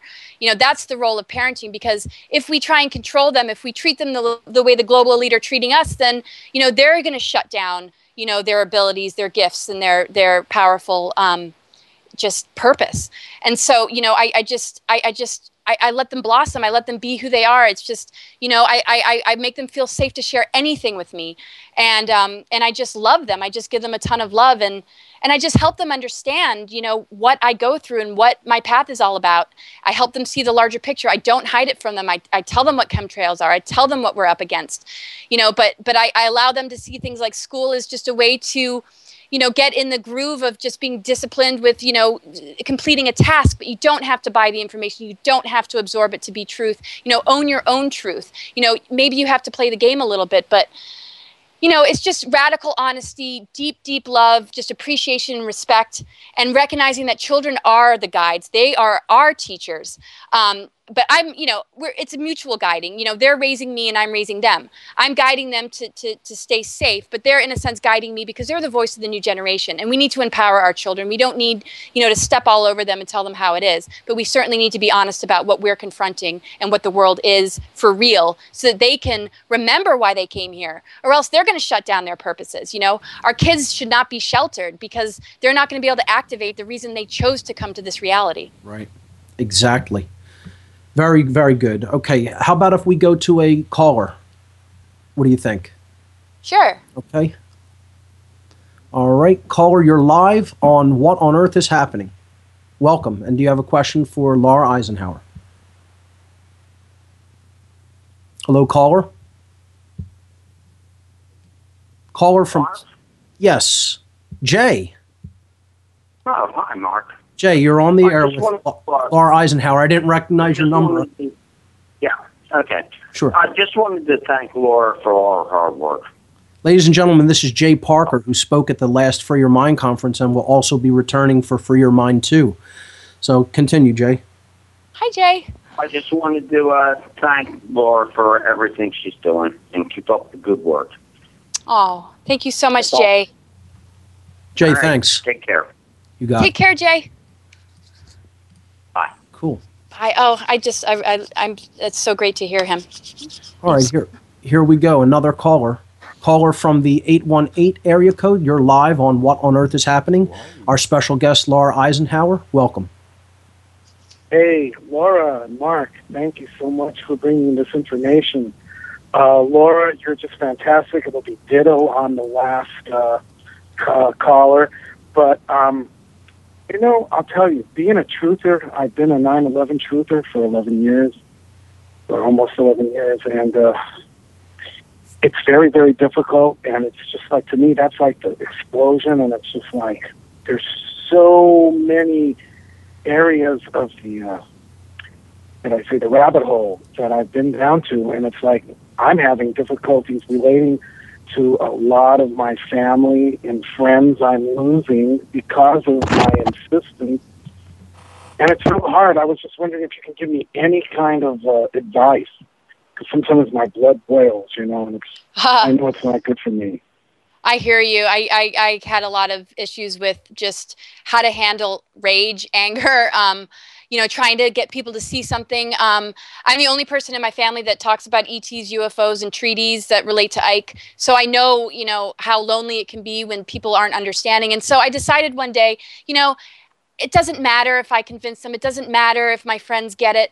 I'm just going to focus on the love because the best thing that we can share, because everything is about frequency. We're in a frequency battle, you know. It's about pushing Right. us into a lower frame of mind. It's about separation. I mean, this is why the wars have happened. This is why the war, the false flags happen, is is to cause us division, to cause us fear, to cause us panic, and and and then to look at them as being the ones who solve it. So when we can see the game and we know that it's actually you know our government that's doing it to us that's a whole nother form of anger. It moves away from terrorism into just recognizing that that's those are our leaders you know that are playing this theater game on us. And that you know obviously brings up a whole nother level of anger and the need to inform people. So what i've learned to do is just inform people in neutrality. I know i'm planting seeds. It doesn't matter if they get it right away but i'm putting it out there and i'm putting it out there. And i just do it because i know i have to. And regardless of the reaction whether i'm hated whether i'm insulted you know, which I am a lot. The chat rooms aren't very nice sometimes. My YouTube comments Whoa. are, horre- you know, cruel. Oh yeah, And, but uh, don't you think they're plants? Don't you think they're like? Uh, I mean, this NDAA and all that big billion dollar. Uh, where is it in Utah to spy on all of us? I mean, that stuff is real. The the four the one point four billion bullets are real. The the the chemtrails I I point up and people oh it's just airplane uh, fuel. Yeah, I Or- know. Or, and then you show someone and you show the crop circle. It's the same thing you show, and people just don't care. They're in such a, a deep sleep. I know it's it's it's it's hard to not you know react because the thing is we have compassion. We all want to go together. We want our loved ones to be with us on this. We want as many as possible because you know we're we're battling for souls. They're battling for souls. They want as many people as they can to believe in what they're doing. We want as many people as we can to just join in with us and unite. But we have to just you know have neutrality and to to understand that you know we're not really winning if we let it get the better of us you know? We, we need to hold a high frequency we need to have compassion.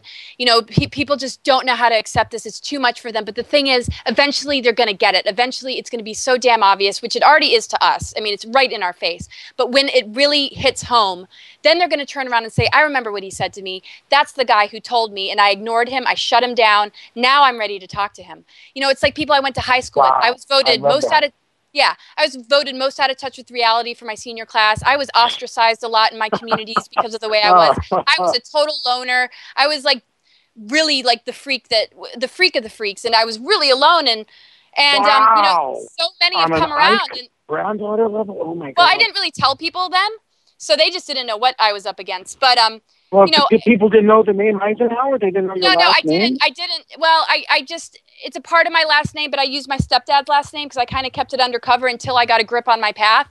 You know, until I was really ready Whoa. Oh. yeah i just I, I was kind of incognito a little bit with it was like i was working behind the scenes i was living a double life you know do, doing all this stuff most of my life teenage years and people didn't get it and i was you know facing forces that were so heavy and it, and it ripped me to shreds people didn't understand what's wrong with her you know mm. And um, and then when i got a grip on it all and here i am sharing the truth it's the same thing like what is wrong with her? And you know now i'm like I just I, I don't even care. It's like I came here to do something specific. Nothing's going to get in my way. I'm planting seeds, or I'm you know inspiring people to to at least be open minded enough. And I can't be responsible for what they choose to ignore, but I can just wish them the best and just hope to God that they'll come around. But I can't let them get to me anymore because I can't carry any more anger. I can't carry any more grief. It's like my my body's like hit that point where I can't go anywhere but up.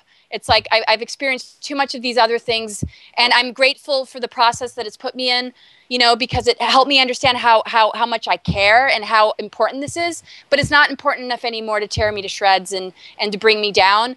I, I just, I'm really focusing on keeping my energy up, keeping my frequency high, and just holding a loving vibration of compassion, you know, for those that, you know, hate so me for what I do. You're so wonderful.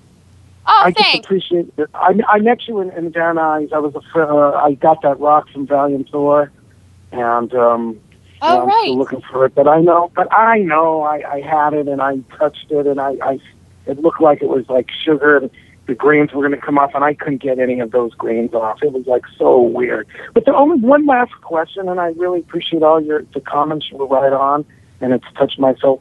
But as far as like you know the, the jump rooms and all the vortexes and the wormholes and whatever, uh, how many of those on Earth attach like elevate to Mars? Oh, I don't know how many on Earth. I mean, a- Andrew Basiago would be the expert in that. But you know, the thing is with these technologies, they're gray alien technologies, um, and they're you know they they they they're not healthy at all for the planet. Um, we have those abilities, and you know, I'm all about opening the natural stargates. From the time I was a child, I knew that my job was to keep the natural stargates open, whatever that means. It was just what I was doing, and I went to a clairvoyant institute that validated that I was clearing um, wormholes, inorganic entities from wormholes. So it's kind of similar to our chakras or energetic bodies and just our own connection to source. We need to clear anything that's standing in the way, and when we do that for ourselves, we we assist in, in doing it for the planet. Um, you know, my route might have been a little bit off, you know, into territory that is that took a lot longer or, or encompassed you know things that related to the family line that i was in and just the agreements that i came in with. But i mean ultimately that's what it's about it's clearing all this stuff and recognizing that we're, we're here to get in touch with our light body to transform into the crystalline um, light body the merkaba. And you know these technologies in a sense you know rob us from that. They they it's like you know, here they are screwing up the planet and poisoning everything, and then they're going to introduce this transhumanism agenda and all these great alien technologies as being the solution. But it's all these things that have screwed everything up. And I'm not going to buy into just, you know, here's the solution when it's coming from the same people that created the mess. I'm about leaving that part behind and, and getting in touch with, you know, our own abilities and doing it from the organic nature of just our own awakening, the ascension process coming from within. You know, I, I, I, there's backup plan after backup plan and artificial timelines, catastrophic timelines. If this doesn't work out, there's another one that they've got going. You know, just to, and we got to transverse that within ourselves. You know, where where do we feed it? Where do we walk on it? Where where are we? You know, what part of us is still a part of that timeline? And then pull ourselves off you know, because nothing can destroy the positive timeline, but we can certainly be swayed away from it. And um, so I'm very wary about, you know, these gray alien technologies and, and um, you know, it's important to disclose them and, and, and bring it to the light. But my, my thing is about, you know, getting in touch with how we're going to be able to harness our abilities and recall all of it because these are all imitator technologies. This is archonic. They imitate us and they turn it into something and then act like we need it. And I, I'm bypassing all of that. Laura, I'd like to interject a little bit regarding the uh, timeline that you're speaking about. Uh, the 2012 prophecy, the you know the time of prophecy, the uh, the uh, prophesied opening up of our internal Stargate as as a species, so to speak, and the positive timeline, the transformation in consciousness. Do you feel that that transformation, that that transmutation, and that positive timeline is a certainty, or do you think it can go in, a, in another way? Uh, and if if so, if, you know, what will it take to achieve this positive timeline from where we're at right now? Well, you know, I mean, I've, I've heard from some. I I don't read a lot. I mean, usually I just mostly it's just coming from my intuition. But if I feel something strong enough, I'll like Google it and see does anybody else agree? Because um, I was getting the feeling that you know somehow there's not enough coming in, or you know I, I still don't see the changes that I would have liked to see. You know, people. I, I, I mean, they still celebrate the Queen's Jubilee. There's still these elections. Uh, you know, even conscious right. people are still buying into this and i'm not seeing you know the change that i would like to see in the collective but i'm seeing it in individuals and i and i really do think this is an individual thing i don't think that we are at the mercy of the collective like if they don't wake up we're all stuck with them.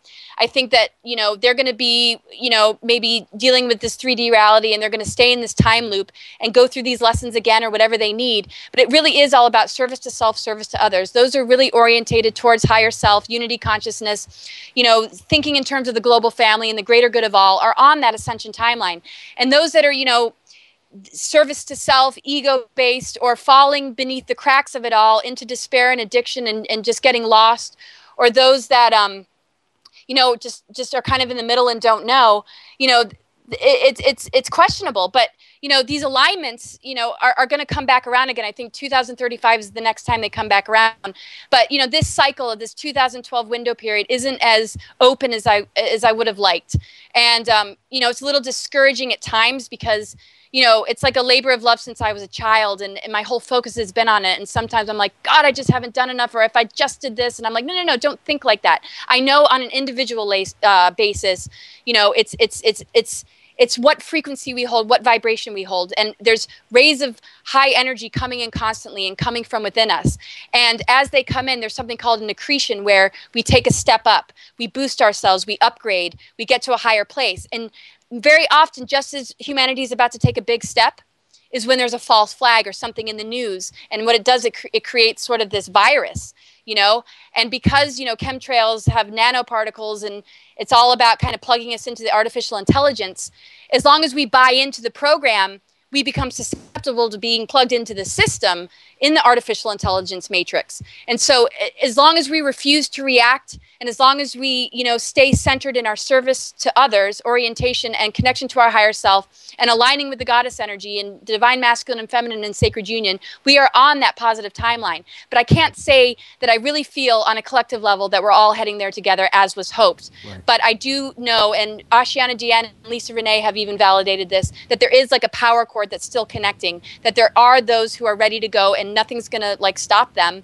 But you know on a collective level it's it's it's not you know it has been hijacked. The 5d ascension timeline and in a lot of ways has been hijacked. It's not going to be something that everybody just wakes up to. There are too many controls that people have immersed themselves in unfortunately. But i'm not going to give up. I mean i'm all about the positive timeline. I'm not having any fixed beliefs about it. I'm still going to do all that i can. Right but um, I, I just don't see the collective being where I, I was hoping it would be. I have to admit. Okay, thank thank you for your take on that. Let's go to another call. Area code six zero two. You're live on What on Earth is Happening with our special guest Laura Eisenhower. Welcome. Hello, Mark. Yes. Yes. Hi. This is Ivan from Phoenix. Hi, Ivan. How are you? Welcome to the show. Oh, thank you. Thank you. Um, hello to Laura also. Hi there. Hi, I've been listening to you guys uh, here the last hour and a half. I'm at work, so if you hear some background noise, that's part of the noise you hear. But I just had a couple of quick comments, real quick. Sure. Um, you were talking earlier, Laura, about the um, feminine uh, influencing the masculine. That brought to mind uh, John Perkins' book, uh, Confessions of an Economic Hitman, where he refers to um, the Shuar of the Amazon, where the women uh, tell the men when to stop when to stop hunting, when to stop cutting down trees and all that stuff, and how here in America it's like you know non-existent that the women emphasize for the men to keep going, to get more, to keep uh, bringing more money, and you know all this stuff, and that's part of the disconnection from nature is that uh, you know the feminine has been put aside. I wanted to bring that up if you guys have uh, you know touched on that before with John Perkins. Laurie, yeah, comments? Yeah, I mean, I'm shocked at you know how the feminine role um, in the mainstream is is is playing out. Um, it's just shocking to see the distortions in the programs on on, on both levels. Um, you know, the, the beauty of the feminine is the intuition, is is the knowing, you know, the excesses and the deficiencies. Because women are nurturers. You know, it, we have the instincts to raise children. It's like we we know how to meet the needs of the people. And uh, you know the masculine role needs to support that, needs to provide what it can. It, it helps you know impregnate her with new life. I mean, it's it's it's a dance, it's a union that needs to work. Um, and it, it's shocking that uh, you know women you know want you know they, they want a man with a lot of money. They want this from them. And they're they're absolutely supporting the continuation of this patriarchal agenda. Um, and you know it's different in every country and every culture you know how it's playing out.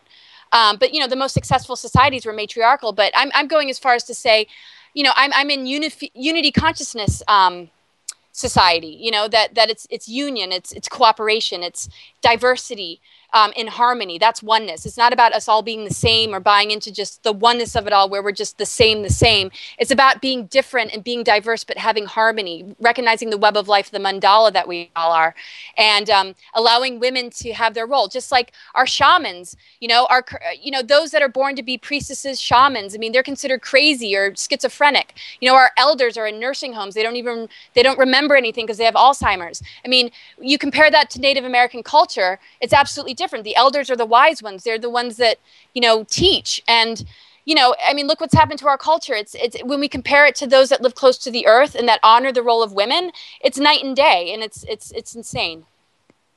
Yeah, yeah, yeah, I agree. I was listening to Joe Rogan a while back, and he did mention something about that. How our societies today here in uh, Westernized societies, how we're lacking any kind of shaman. Basically, uh, you know, anyone that would tell people what you're doing is wrong. Hey, you should consider this, and you know, think about your actions and all this. So yeah, that that that's kind of getting around very little, but there are some people who are aware of that. One other thing I wanted to bring up real quick, uh, Mark, in your previous shows, you brought up a yes. lot of uh, things about green language.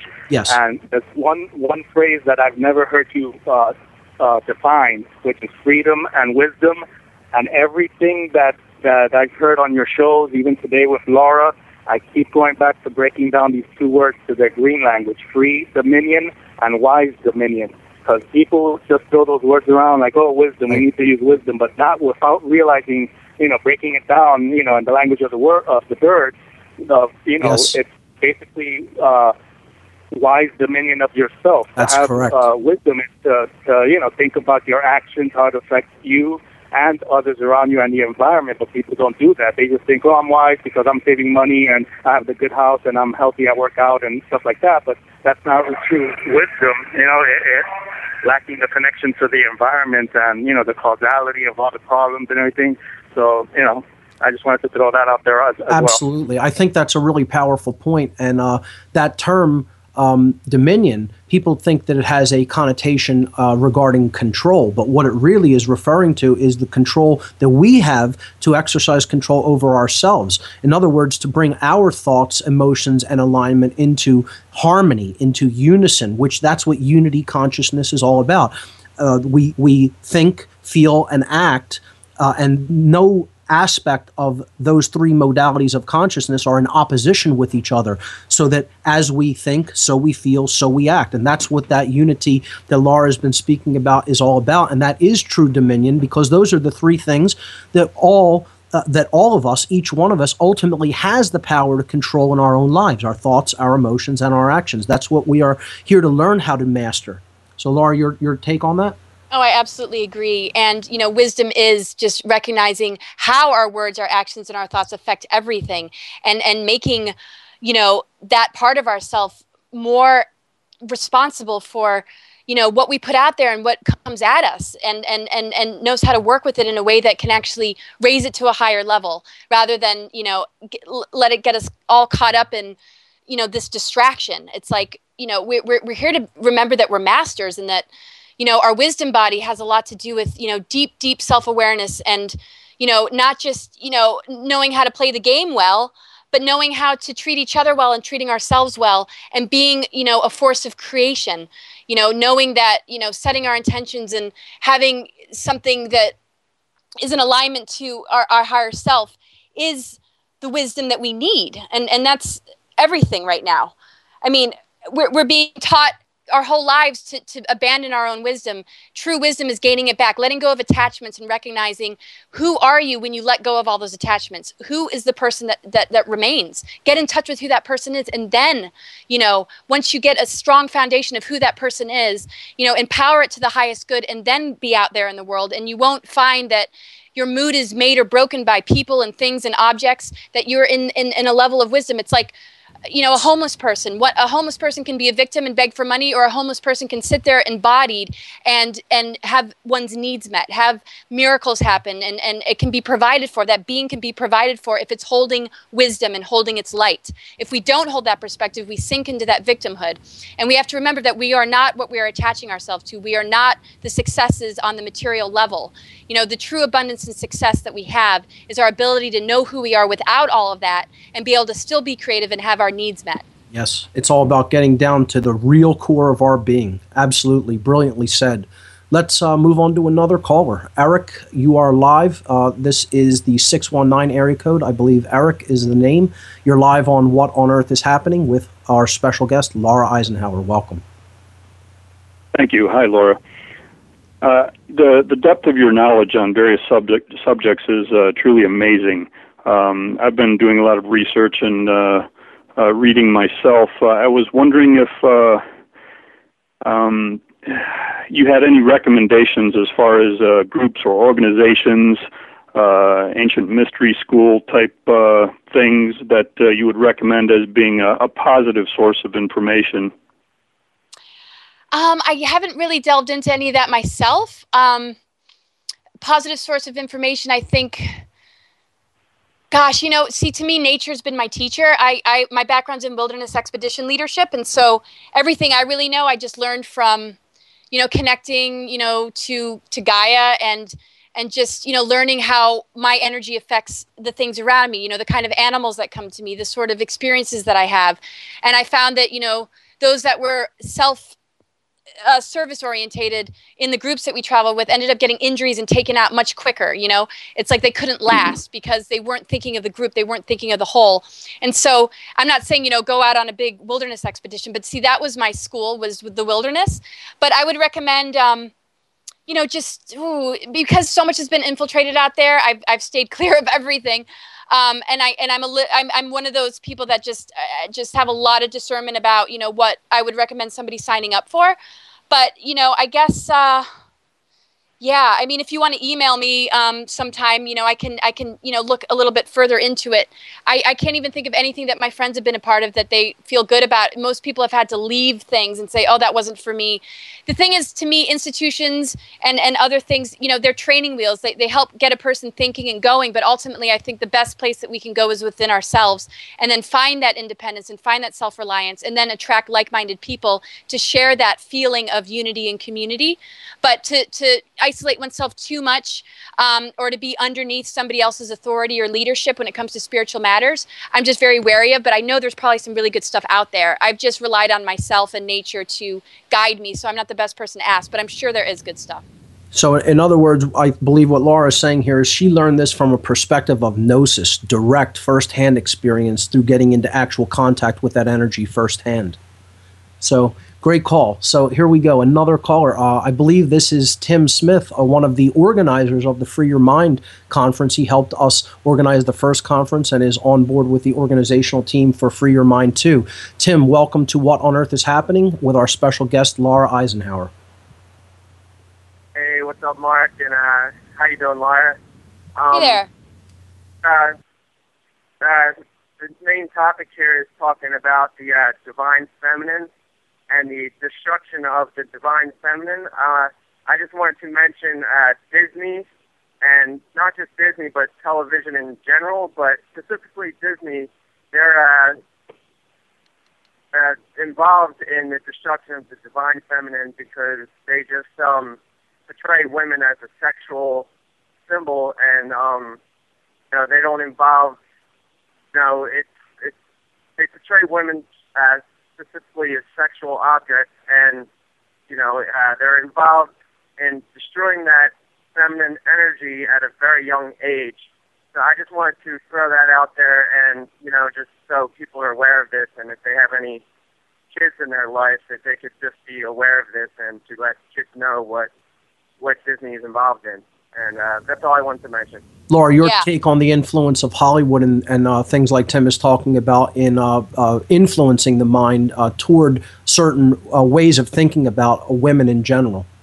Yeah, I mean, I think that's like the cheese for the mouse. You know, it's drawing people in. It's looking up to celebrity. It's it's thinking that this is what you know one needs to be in order to be liked or to be popular, to be liked by the male.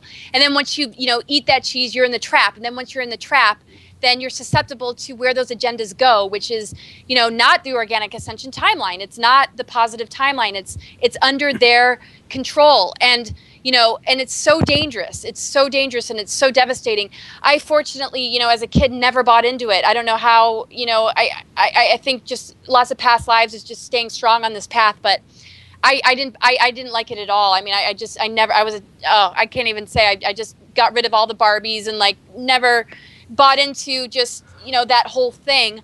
Um, so you know I, I'm not like somebody who broke out of it, but I can certainly say you know parents and and just you know young children like you know look to yourself i mean in your own beauty your own abilities your own uniqueness you know rather than emulating somebody on the screen or wanting to be like this. It's like look at all the plastic surgery. Look at all the i mean even you know kids get it at a young age you know before they're even fully developed. It's it's horrifying.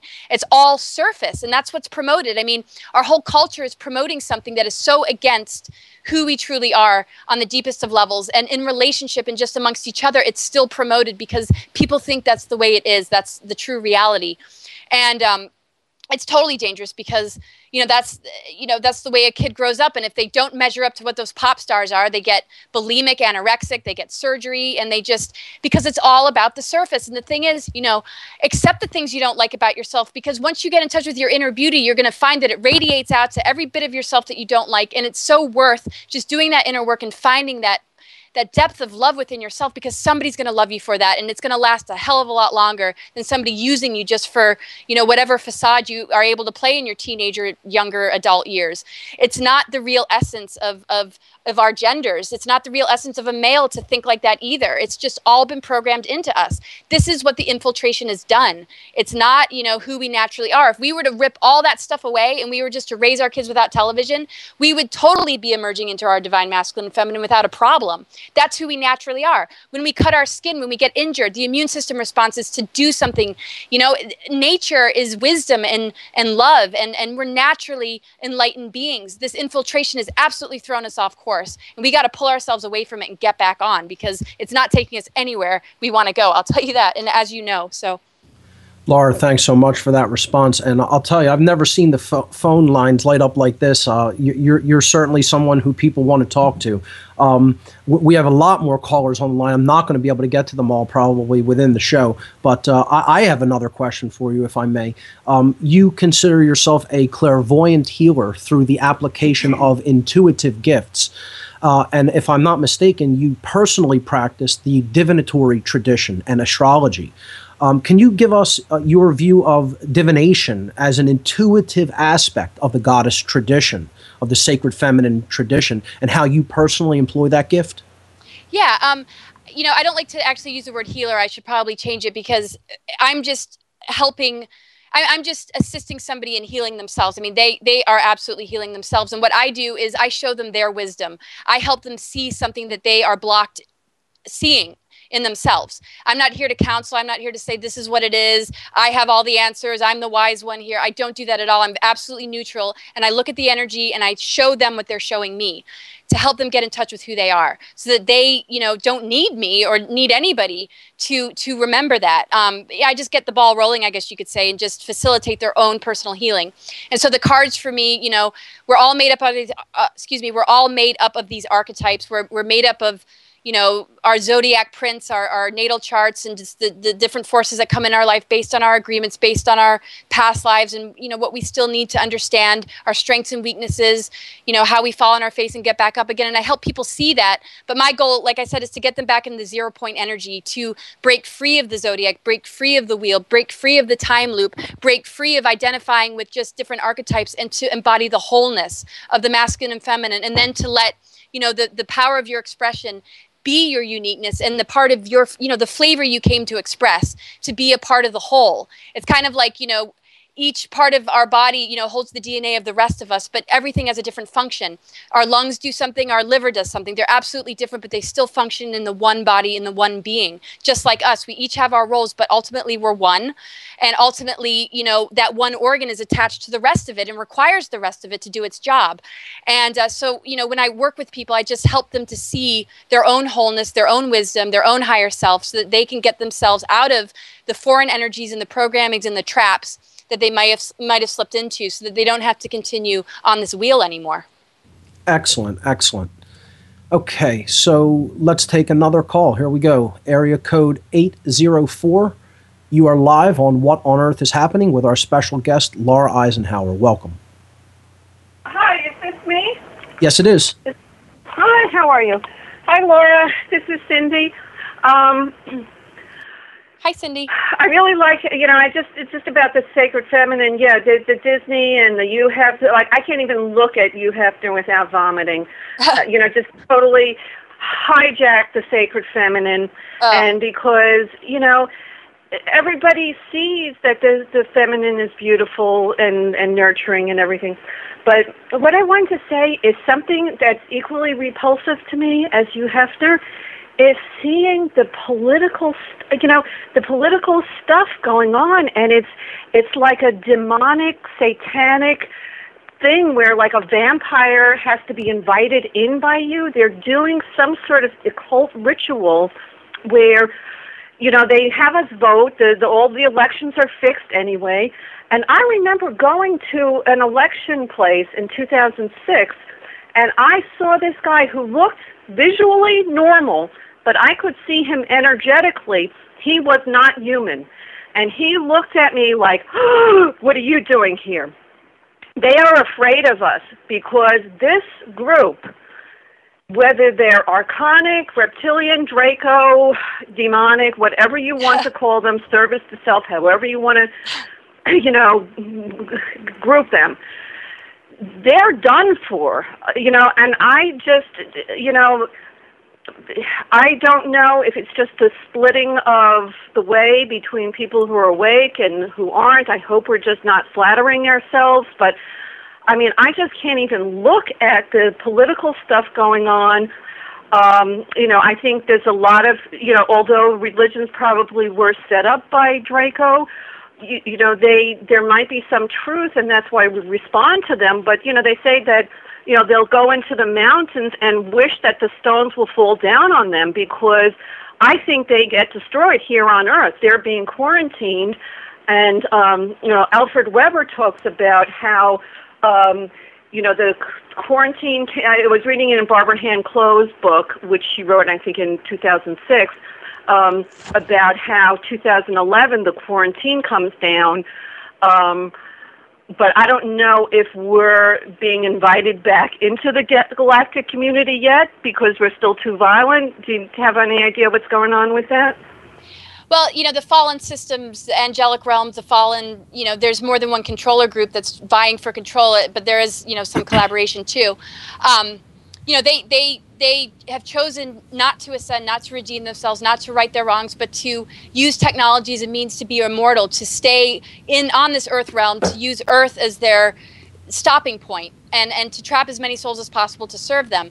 Um, you know, I, I, I firmly believe that those that are ready to leave, that are ready to ascend, that have you know done what they came here to do, or learn whatever lessons they came to learn, will move on. But um, you know, this this control system, the black hole technologies, the dark occult technologies, they're they're very heavy duty, and um, I, I I know that you know in a sense, you know we, we we're up against that, but you know it's the programmings we buy into that makes us susceptible, and you know it's it's a difference between understanding that our life cycle is is that we're ascended as immortal beings to to to lift ourselves out of you know this this bubble that we're veiled under and that they might still you know run a timeline that's that's here but yes, it'll eventually come crashing down on them. But see, they use time travel and teleportation to run their life cycle. Like the the Greys, you know, they have the 42,000, the P45s and the P52s, which means 42,000 years in the future, 52,000 years into the future. Right as their race is about to die out, they time travel, they come back, they abduct, they take our genetic information. They're trying to keep their race alive because they can't ascend, they cannot reach their their natural immortality or ascension process because they refuse to be anything but service to self. Even though some are trying to help us or some want to, you know, turn themselves around, it's still trying to function in this time loop as immortal beings so they don't have to go through death, so they don't have to face their karma. But at the same time, you know, some have chosen to play the dark role to then work out that karma on, you know, maybe a lower density fourth, a fourth density um, planet. Uh, uh, and that's what people you know from the illuminati have said you know who's to know but the point is they have their agreements we have ours we got to stay firm with what ours are and not get them mixed up with theirs um, but yeah i mean i just see technology as their means to create artificial immortality and ours you know they envy and that's why they want to keep us trapped because they can't reach that and they want to harvest our souls in order to keep their agenda going. And the more of us that can pull away from it the better but just one individual pulling away is enough for that one individual to get out of this i believe. It's all about ultimately transforming the self and uh, it doesn't even matter what other people are doing. You have to Yeah. stand in your truth because you know it's the right thing so laura we're coming up to the end of the show we have about a minute and a half left i want you to uh, tell the listener and you, you've been a phenomenal guest i thank you so much for coming on uh, i want uh, you to tell the listeners uh, uh, how they can uh, view your work online give them your website and then you have the floor till the end of the show Oh, thanks so much. Um, my website's Cosmic Gaia. Oh, I, actually, I'm cosmicgaiasophia.com. And I'm on Facebook. Um, I've got a few pages up there, Return of the Divine Feminine, and you know, one's under Laura Magdalene Eisenhower. I post constantly because I just I, I know that's the quickest way to get information out there. Uh, there's a lot of events coming up. Um, 12 12 12 in Phoenix, Arizona Star Knowledge Conference. I'm going uh, to UFO Con this weekend to speak um, in Santa Clarita, California. Or is it Santa Clara? Sorry, Santa Clara, California. And then um, Asheville, North Carolina, the 23rd to 26th, I believe, uh, for another Star Knowledge. So if anybody's able to make it to those things, that would be excellent. And, um, you know, you can find my contact information about doing readings on my website under the readings link. And, um, you know, I try and keep it updated as much as possible, and you can find everything there at cosmicgaiasophia.com. Laura, thank you so much for being a part of this show. Ladies and gentlemen, Laura Magdalene Eisenhower, phenomenal guest with very empowering information. That's all the time we have for on this edition of What on Earth is Happening. Thank you for listening, everyone, and tune in next week for an all call in show on the non support of dominators. Thanks, and till next week.